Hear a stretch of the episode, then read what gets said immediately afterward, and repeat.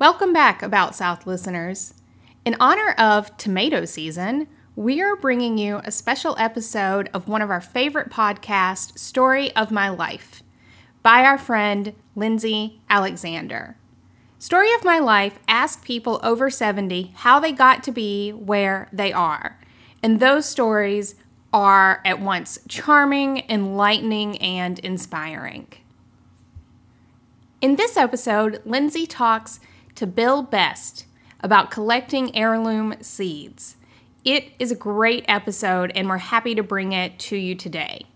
You can also find Story of My Life podcast wherever you get your podcast and on their website, storyofmylifepod.com. We'd also like to remind you to check out our own Patreon, About South Podcast, and our support pages at aboutsouthpodcast.com. Without further ado, here is Story of My Life.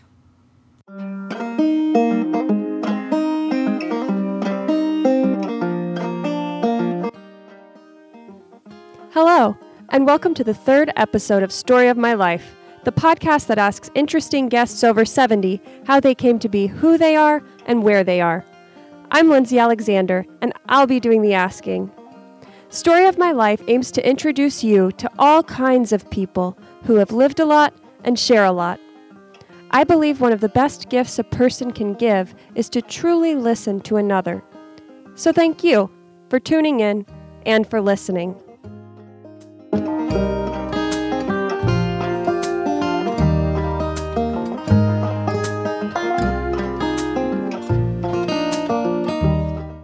I'm Bill Best. I'm 80 years old, be 81 in December 29th. And uh, we've lived here on Pilot Knob Cemetery Road since 1973. When I visit Bill Best's farm, it's a beautiful Kentucky day in late October. The sky is a penetrating blue. The leaves are turning so that the mountain at the back of his property looks like a burning bush. Yet, tomatoes are still ripening on the vines and okra blooming. It's a season that a suburbanite like me might mistake for pastoral. But Bill is busy. My morning routine is to um, get up and woke up and get the newspaper. I'm still a newspaper addict. First thing I do is read the news every morning and sometimes turn the television on and listen to CNN at the same time I'm reading and uh, also eating uh, breakfast at the at the same time, my cereal. And then I, depending on the weather, get out and uh, at this time of year I'll start um, picking seed beans uh, for our seed saving operation. They have to be they have to be picked in a timely fashion before uh, the seeds. Some of the seeds might sprout in the hulls if they're if they get wet during uh, the time when they are when they should be picked. And uh, so it's important to get them picked, uh, put them in my greenhouse, lay them out on sheets, let them finish drying out, and then I'll be shelling them out shortly. And uh, then we'll sort them out after we shell them out and then put them in Ziploc bags and freeze them. It's very important to get the bean seeds frozen. Together, Bill and his wife Irmgard raised their three children on this farm. Berea College, where Bill attended school and spent his career, owns land that runs about a half mile along the best property line. His career at Berea spanned four decades. There, he taught, ran the Upward Bound program, and served as an administrator and swim coach. He received a graduate degree from the University of Tennessee in physical education and modern dance. He served in the military he has done the stonework on his house. He writes satirical allegories. He's run creative writing initiatives in public schools. He's choreographed a production of Fiddler on the Roof. He's a news junkie. Truly, Bill Best is a Renaissance man. depending on who you are and where you're from, it either will or won't surprise you that he's done it all from southern Appalachia. But perhaps what Bill is known for best is his work as a farmer. At the Lexington Farmers Market, he's known as the Tomato Man, though he'll tell you he's actually an heirloom bean man. He also runs the not for profit seed saving operation Sustainable Mountain Agriculture Center, which has sold seeds in all 50 states and at least a dozen countries. We focus our conversation mostly on his life with the land. Can you tell us a bit about your upbringing? Um, maybe about where you grew up in North Carolina and your family life? I was born in 1935, uh, the first child of Margaret Sanford Best and Ray Best. And it was in the midst of the Depression. And uh,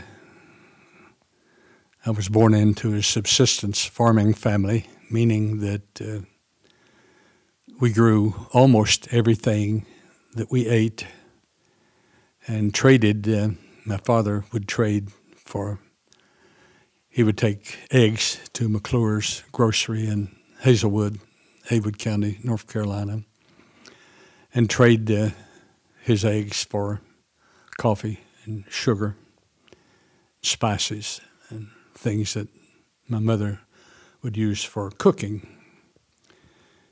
We would uh, take a turn of corn to the mill about five miles downstream from where I was raised, and uh, no money ever exchanged hands. Uh, we would, um, he would have the corn ground, and then the miller would keep a portion of it and sell to someone else. So not only did money never exchanged hands, there was very little money that anyone had at that time. Most I never. My father died at uh, 83 and 82, and my mother died almost at 83 in 90, 94. she was 12 years younger than he was, but uh, I never heard either of them use the word going shopping. Was always trading, and trading from most of my life at home was was literal. It uh, he traded for for whatever for whatever uh, he he got. Um, I had um, my sister Adeline came on was born when I was uh, two and a half. Dan, my first brother, was born when I was uh, five. John, my younger brother, was born when I was 12. And Janet, my youngest other sister, was born three weeks before I became a freshman at Berea College. We were spread out over 18 years. And uh, we were um, a close knit family. Not only uh, my nuclear family, but the extended family as well. I had, I think I counted up one day, 50 some first cousins on about half on my father's side, about half on my mother's side, and uh, we would have reunions every summer.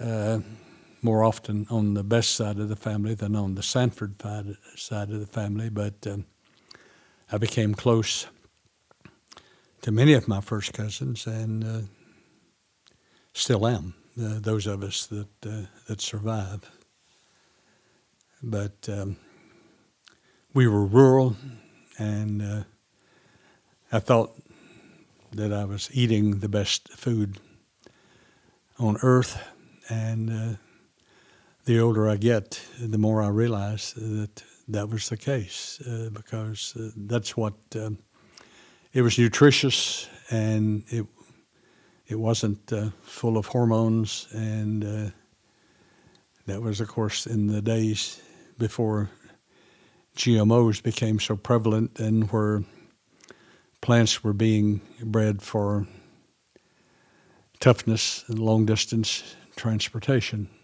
and uh, long shelf life in grocery stores. Uh, we uh, dried our, our beans and we dried our we dried most every everything, and uh, that was in the days uh, before freezing. You know, when my mother did do a lot of canning and uh, pickling as, as, well, but uh, we we dried uh, beans into leather breeches and uh, there were beans on their wood stove. We never. My mother maintained her wood stove cooking until she died uh, about three weeks before her 83rd birthday. My youngest brother John had won a an electric stove when um,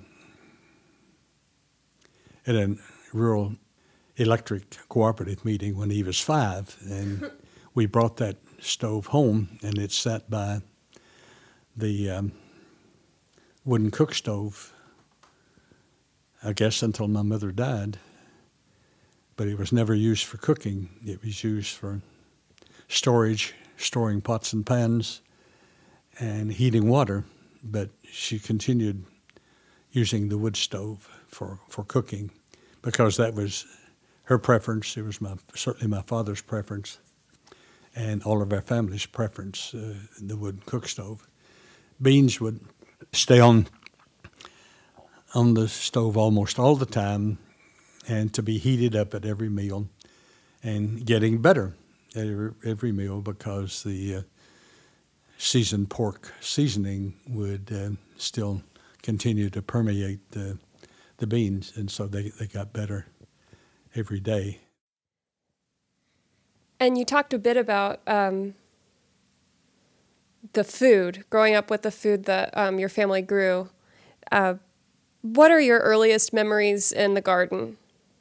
My earliest memory in the garden was picking beans. And um, I was about two and a half. And I would uh, pick the beans on the lower side of the corn stalks, cornfield beans, while my mother uh, would pick the ones higher up. And I was fascinated by the colors of the beans, both the colors of the hulls and the colors of the seeds as well. I was also fascinated by the colors of the um, saddleback stinging worms and also the white colored stinging worms that I later discovered were the larvae of of certain insects. But uh, anyhow, I learned that if, if you got stung by those stinging worms, that it would um, bring up a pretty pretty heavy welt on your arm or your cheek or wherever you got stung. And so I learned to avoid them. And I learned to look at the corn leaves to, to determine if the stinging worms might be nearby because they would be feeding on the leaves of the corn, uh, especially during a time when the corn was silking.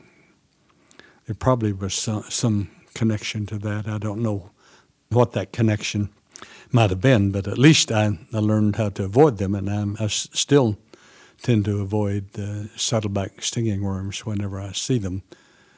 But I think they're the larvae I knew this at one time, but I think they're the larva of a beautiful butterfly, to tell you the truth. Another of my earliest memories was being in the uh, tobacco patch, um, picking off tobacco worms that would be eating the tobacco leaves. Or, uh, as I discovered also, they would be eating uh, the leaves of tomato plants, and of course, we didn't want that. They would be eating into the tomatoes as well. But all of my early memories uh, have to do with um, with plants and animals, uh, more more especially plants than than with animals because the plants were what we depended on for our food. And of course, we depended on the animals for our food too. I learned to milk very early in life, and I think that's the reason my hands got so big was that um, my first paying job was when my Aunt Bertie broke her arm, and I was hired by her husband, Uncle Hub, Hugh, Hugh Best, my father's older older brother, at five dollars a week to milk ten cows in the morning and the same ten cows in the afternoon because he sold milk during that time. My parents sold milk too, but uh, I never did the milking for them, but uh, well, I did do milking for them too, but uh, not for pay. The the pay was uh, five dollars a week. That was a, a, lot of money during during that time, and I was probably in. I suspect the uh, fourth or fifth grade when when I started doing that, but I, I learned to milk very early in life, and uh, I would go out with my mother to the milk gap every afternoon and every morning.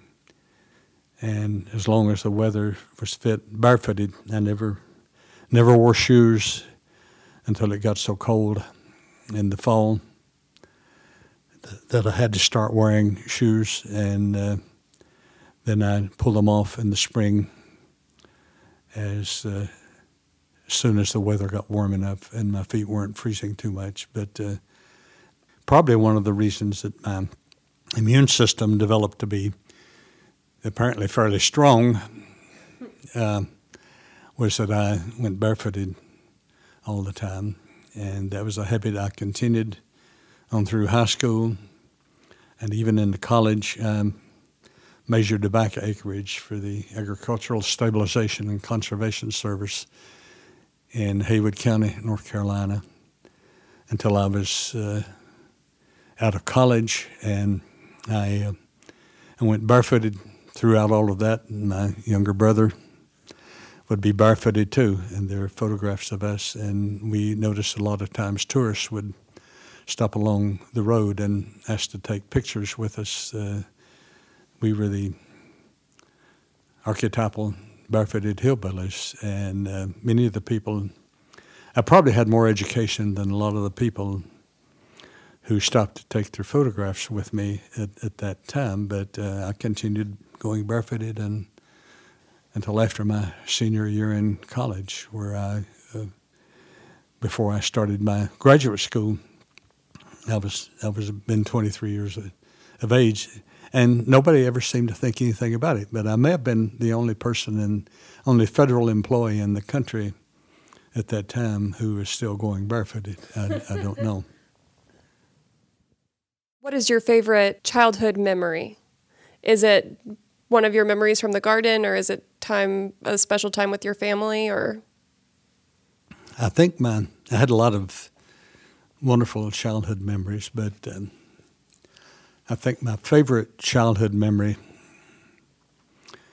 was when we didn't didn't uh, have a killing frost until after Thanksgiving Day, and on Thanksgiving Day, I went out to the tomato patch and we actually had a snow before we had a killing frost, and we had a, a snow on Thanksgiving Day.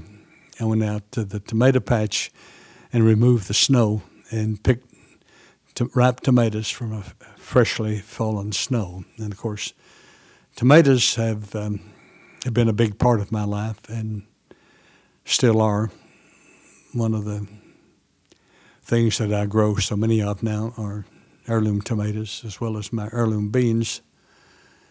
But um, I took tomato sandwiches to school for my lunch until all of the large, larger tomatoes were gone.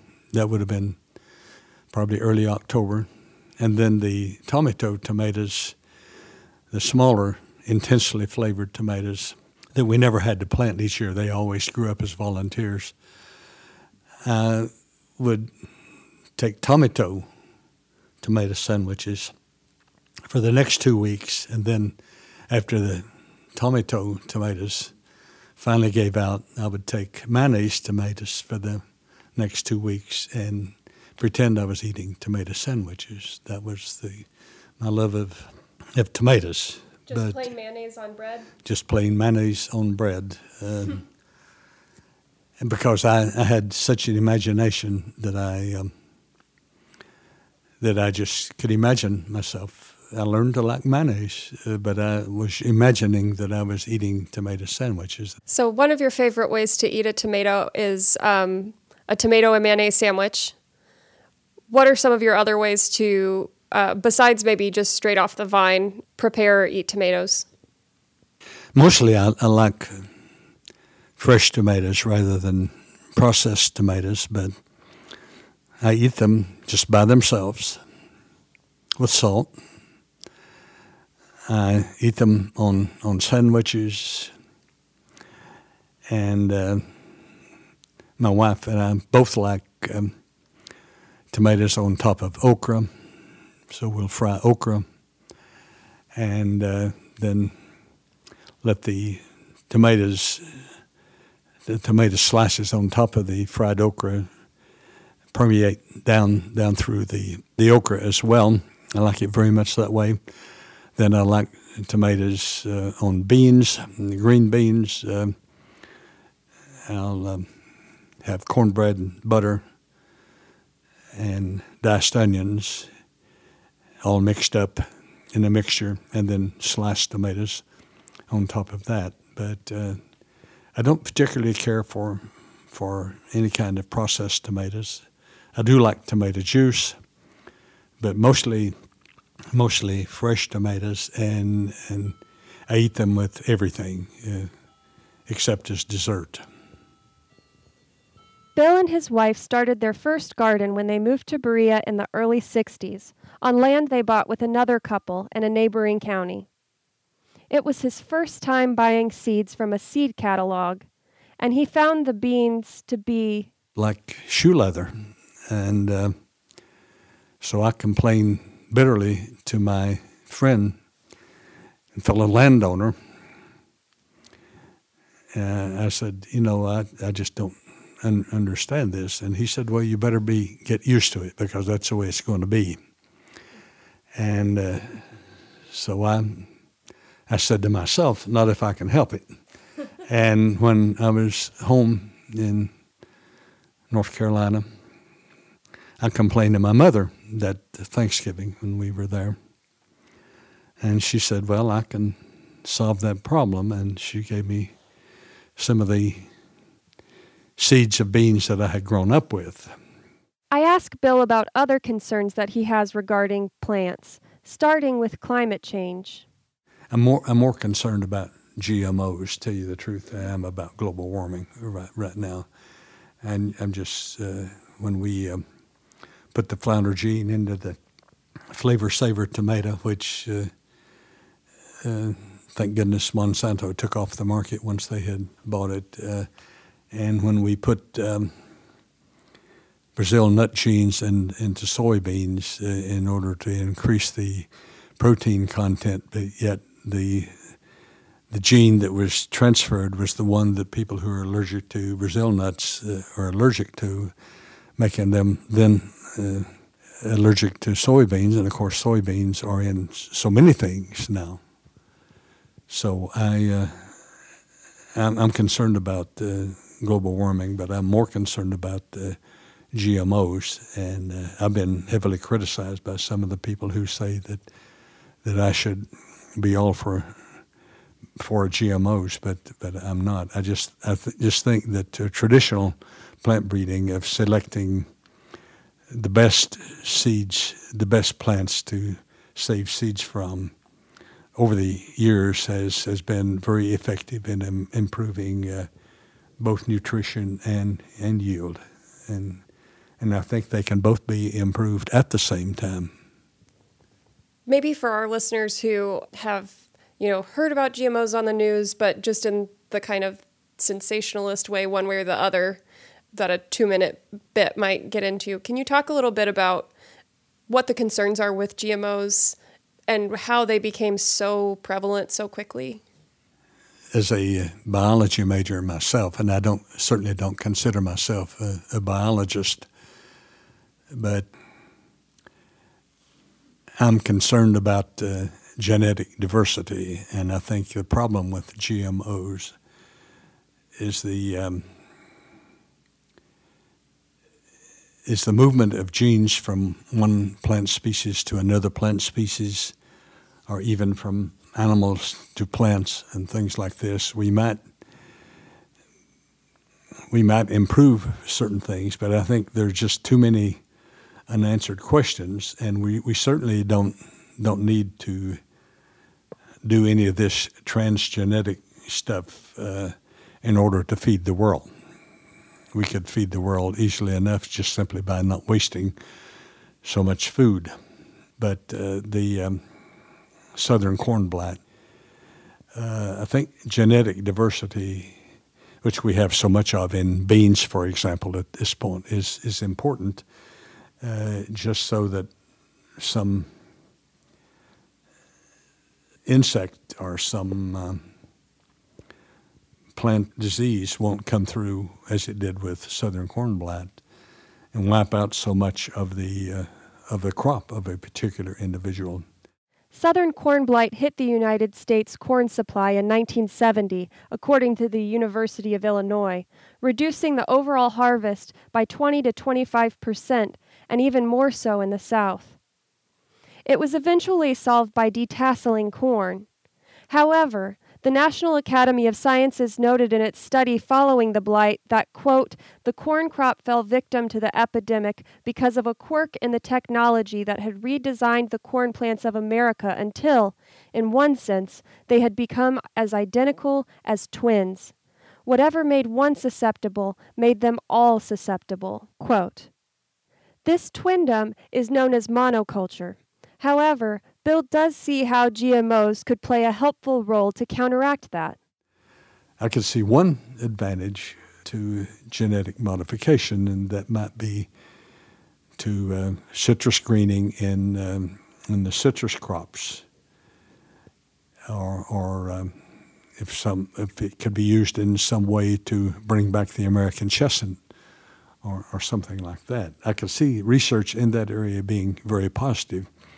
But I'm concerned about being primarily done to to increase uh, the control that uh, multinational corporations have over the food supply. That's that's my worry about it, and uh, and that's what I'm doing my share, I think, uh, to prevent just by holding on to genetic diversity. And I think that. Um, just what, what's been done to the green bean. To make it a protein free food, I think is just uh, the height of irresponsibility. In the documentary that the Southern Foodways Alliance features on you, oh. you talk about. Uh, well, maybe I can't remember whether you talk about or they just mentioned that you're known as the Tomato Man in Berea, and if you address a letter to the Tomato Man um, without your name, you'll wind up getting it. Can you talk a little bit about maybe how you came to be known as that person in this area and, and what it means to you? We started selling commercial tomatoes to a co op in, in Monticello. And um, in 1980, 84, I believe, I'm not sure of the exact date, we had a um, very bad hailstorm that essentially destroyed our tomato crop as far as selling commercial tomatoes. And um, but I could take those same tomatoes to the farmers markets, and even though they had hail scars on them, they were still of excellent quality, and the uh, farmers market customers uh, bought them very avidly. And uh, at that same time, I had started growing some heirloom tomatoes as well. and uh, people were beginning to show a preference for the heirloom tomatoes uh, because of flavor and texture.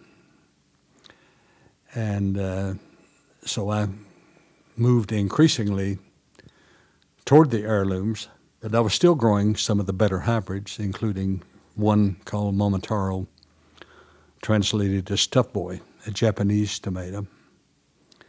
So I never went completely over to heirloom tomatoes uh, as much as I did to heirloom beans. I don't grow any any commercial beans at all. I still grow some some uh, hybrid tomatoes because there are still some hybrid tomatoes that, that have good flavor and texture. And so I don't I don't give up on something just because of ideology. Uh, I, I give up on it because of, quality, and that's why I've given up completely on on um, commercial beans uh, because they're they're just too tough to eat. Gradually, over the years, and we uh, got a reputation for having the best tomatoes in uh, Lexington and in, in Berea. And uh, I've got a, um, a former intern, um, Mark, and his wife, Velvet Hinkle, uh, who have pretty much surpassed me in Lexington now. They, they grow a lot more than I do and uh, they they have an outstanding reputation in, in Lexington right now. Tomatoes tend to be color coded.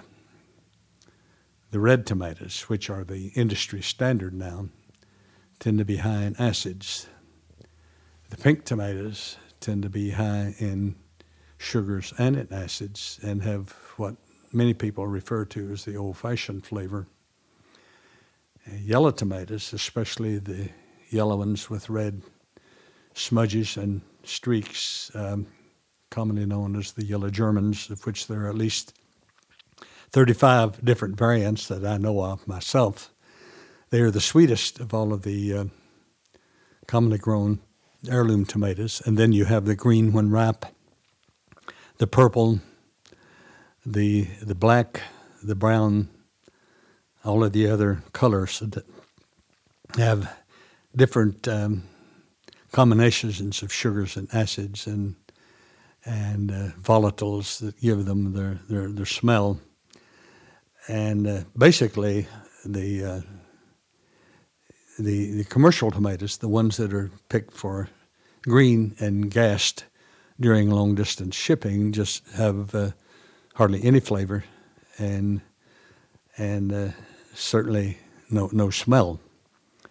And so I just, you know, I, I guess I, at some point I got a little bit farther along in this process than most of my peers did. You know, I was focusing more on quality and instead of the uh, instead of the uh, how much money I could make on, on something, and that just gave me uh, the reputation in some people's minds as, as the tomato man, but as far as I'm concerned, it's more the uh, the beans that I have specialized in because I have far more bean varieties and then than I do tomato varieties uh, at this time. Probably over 700 bean varieties. We don't have an exact accounting yet, but um, that's coming. We will. We will. We'll know in a year or so what, what I do have.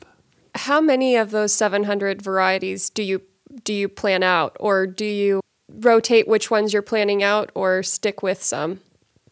We have have been growing probably about 100 varieties a year. Each year, I try to grow 15 to 20 varieties that are new to me. These are old varieties that I just haven't grown before that uh, and we have we host a seed event at our farm the first Saturday in October each year, and each year during that event and during the during the year, uh, people will send me or bring me in, in person a bunch of new varieties, and I feel obligated to grow as many of them out as I as I can. And this is from all over the country. I specialize in Appalachian varieties, but uh, we have to realize that Appalachian varieties have been taken by Appalachian migrants, people going other places to uh, to make a living.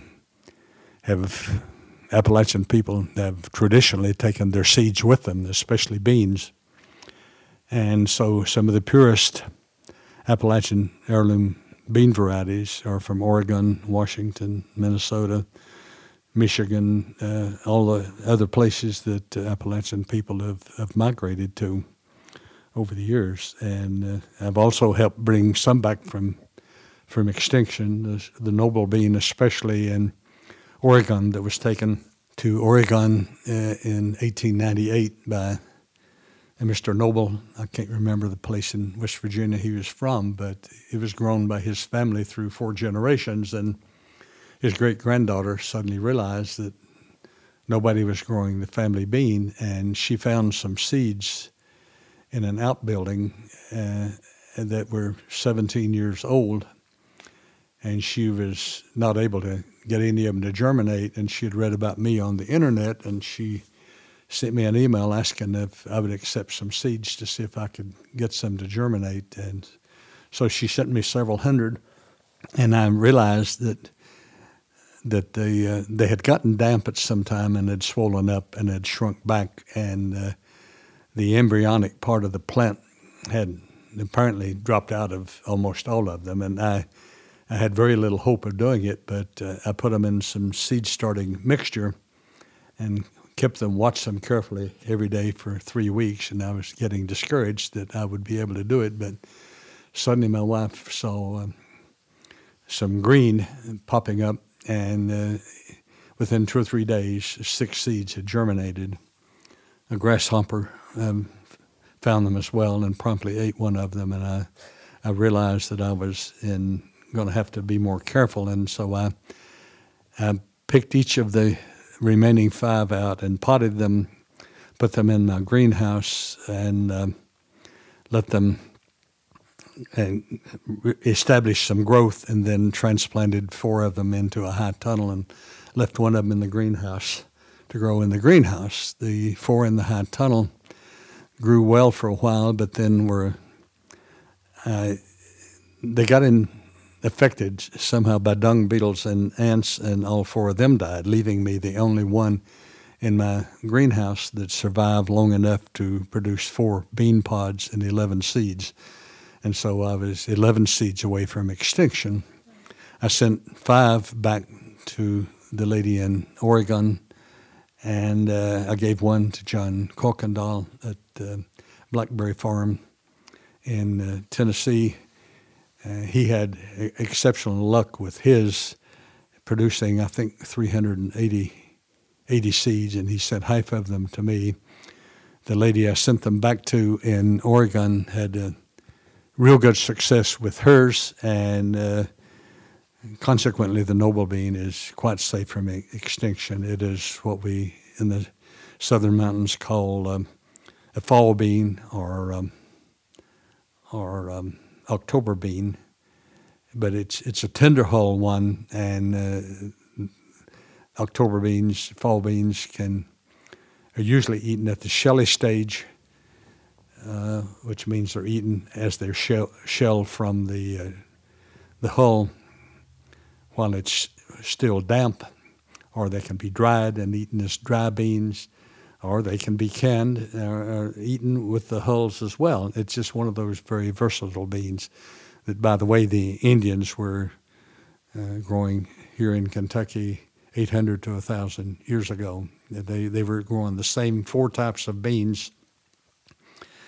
a thousand years ago that were, were still growing today.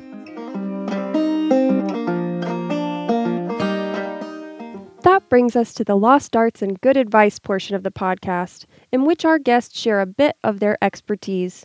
Today, Bill tells us how to save tomato seeds.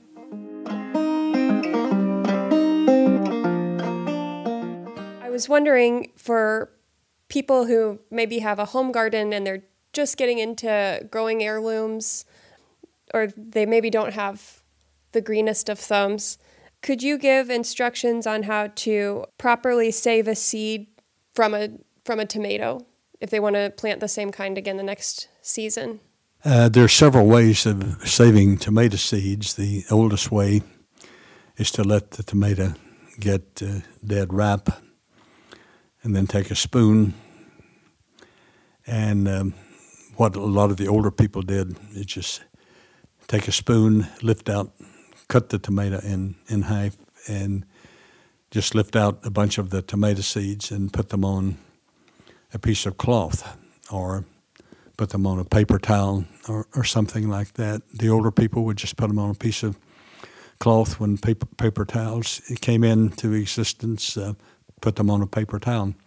Some people will just plant the in the paper towel where they've been spread out and just plant that let the tomatoes grow up from it. But the the best way and the way that we've been using for many years is the fermentation method is to um, take the nearly rotten tomato, dead ripe for, for, for sure, and uh, cut it and quarter it. Uh, then just scoop out as much of the pulp as possible containing the tomato seeds, put them in a container, let them ferment for three or four days, stirring it two or three times a day, then pouring water into the top of the container letting the pulp tilt it a little bit to its side, let the pulp move out over the sides until finally you have nothing left uh, but um, the seeds. The uh, bad seeds will float to the top and and can be disposed of for the rest of the pulp. But eventually, you're going to have uh, nothing but tomato seeds at the bottom of your container then put them in a finely meshed uh, kitchen strainer. Some people put them on paper plates, uh, but I prefer myself putting it, uh, it on wax paper, then spreading them out uh, with a pointer of, of some kind uh, and uh, letting them dry for three or four days. I, I usually let mine dry under a um, under a fan in the kitchen, and frequently within 24 hours they're they're dry enough to save. Um, but you can uh, scrape them off of the wax paper, then uh, take your thumb and forefinger and and um, break up any that are in little clumps, and then put them in a um, container an airtight container of some kind. And increasingly, we have just left ours at room temperature. Uh, some some people still put them in freezers. With beans, you de- indeed need to put them in freezers in airtight containers. But with tomato seeds, uh, I've found that they they will at room temperature in the dark that they will hold for, for several years that way.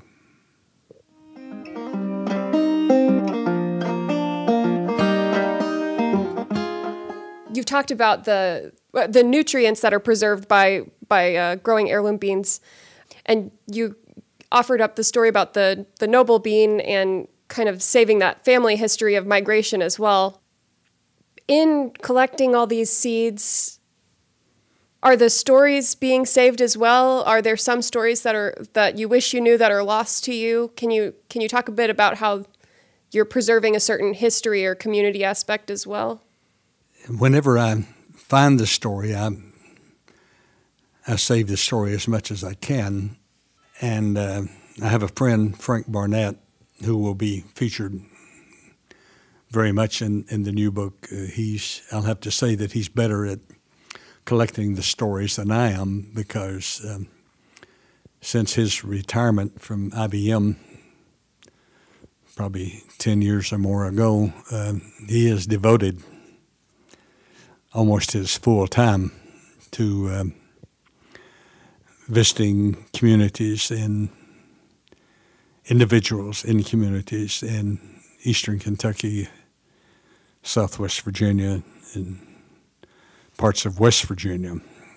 Once he gets a lead on something, he he pursues it actively, and he has over 370,000 miles on his 99 Toyota Camry now, and much of that has been visiting people, and uh, he's collecting a lot of stories too.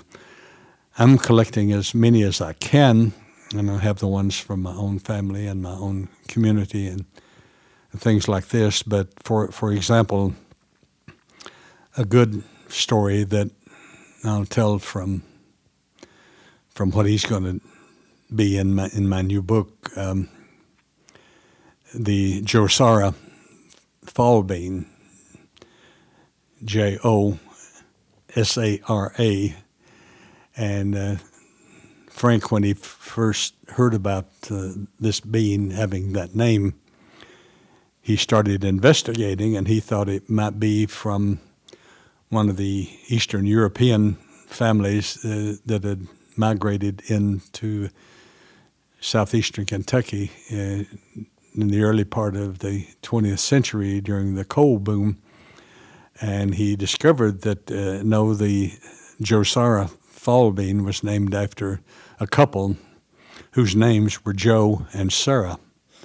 And uh, so they had just put the two names together and called it the Josara fall bean.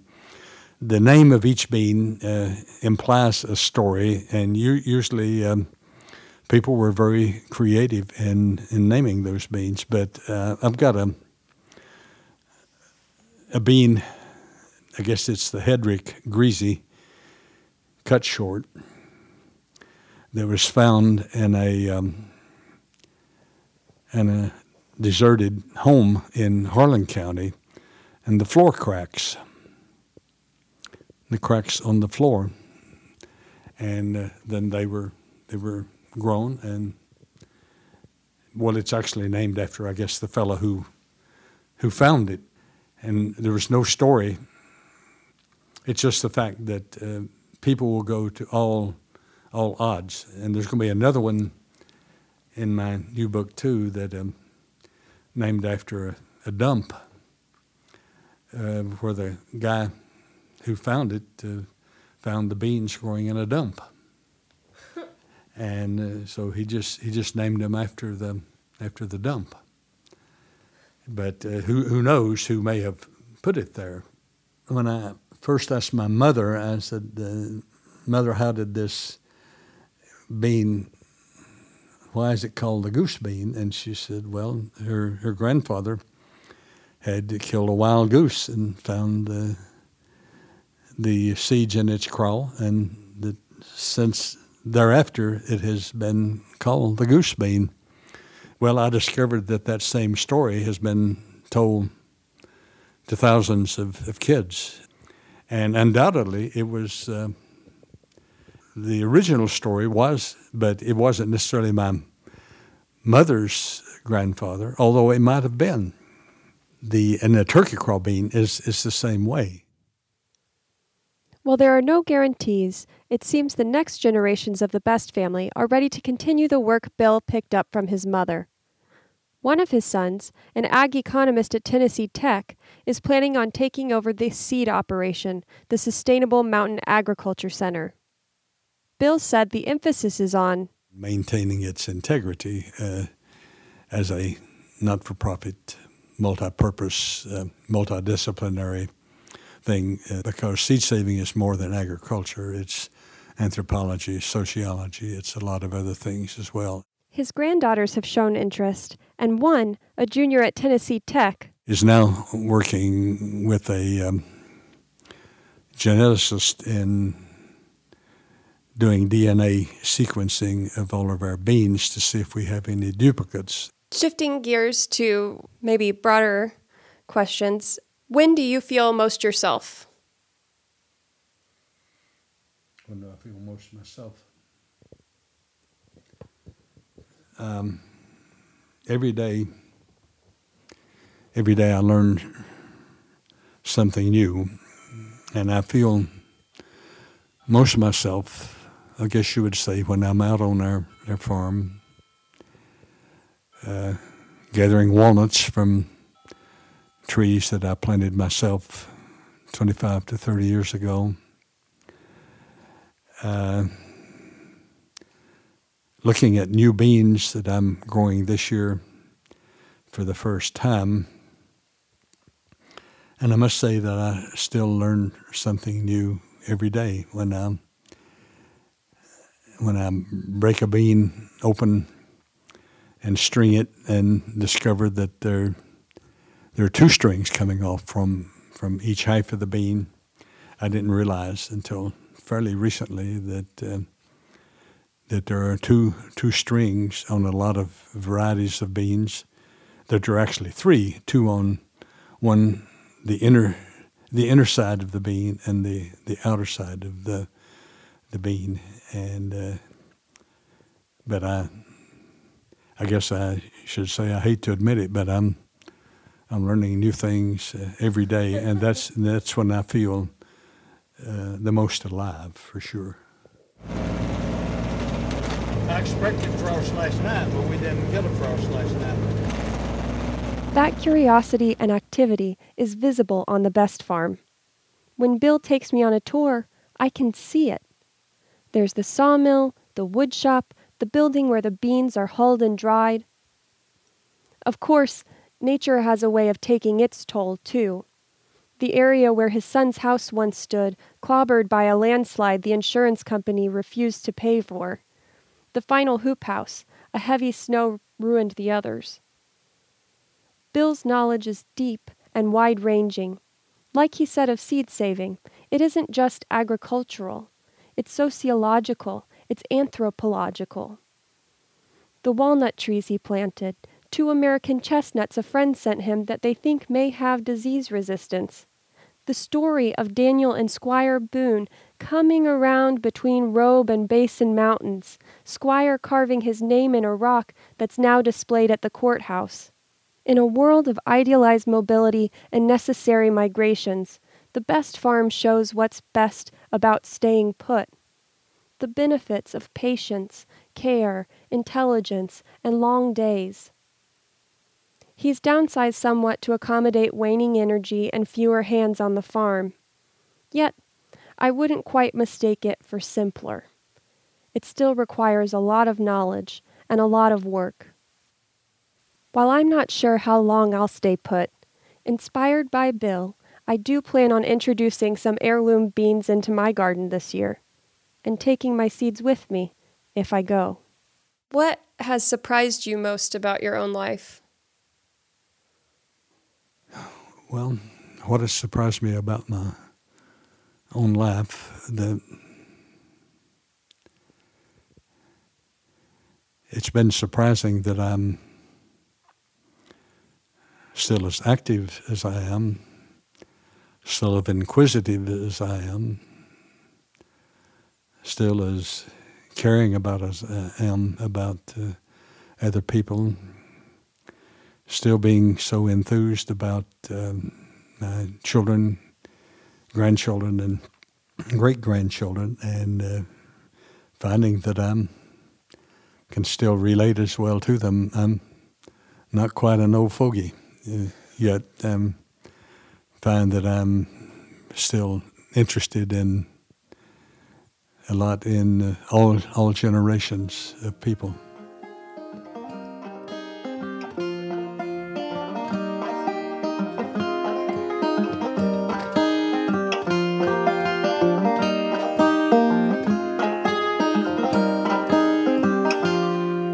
Story of My Life is brought to you from beautiful East Tennessee. I hope you've enjoyed it. Subscribe on your favorite podcaster so you don't miss an episode. For links to Bill's satirical allegory, revision of Jack and the Beanstalk, photos of his farm, and more, visit our website at storyofmylifepod.com. Do you know, or are you, someone who should be on the show? Shoot us an email at storyofmylifepod at gmail.com. Our music, Don't Be Sour, was written by Ali Arendt and performed by Ali Arendt and Darren Woodleaf. Larry Buchanan designed the Story of My Life logo. Gina Caison has provided technical assistance. Special thanks for this episode to Dr. Monica Miller. And until next time, good night, Mrs. Calabash, wherever you are.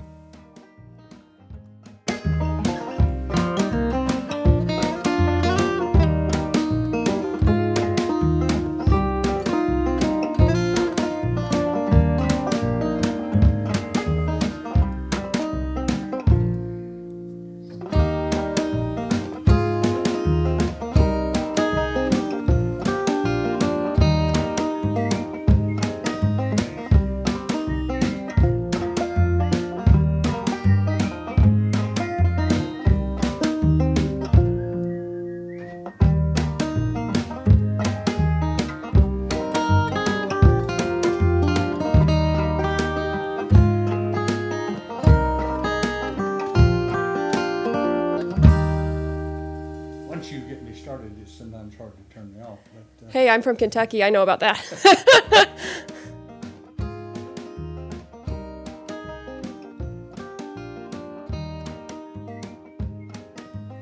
We'd like to thank Lindsey Alexander for sharing this episode of Story of My Life podcast with us. You can find more about her work at storyofmylifepod.com. Lindsey also has a new book of poetry coming out, Rodeo in Reverse. We'll post details on our website. About South is brought to you from the historic West End of Atlanta, Georgia. Kelly Vines and Adjoa Danso are my co producers. Lindsey Baker is our marketing director. Our regular music is by Brian Horton. You can find his music at brianhorton.com. You can find us at AboutSouthPodcast.com. And we'd like to take a moment and ask you again we know we're getting annoying, but to please go to our Patreon or our support pages to make any gift that you feel like you can to help us keep About South on the air. It does cost real money out of our real pockets to bring this to you each week, and we'd really appreciate anything you can do to help us continue this content. We'll be back next week sharing one more podcast about the South that we're big fans of. We'll see you then.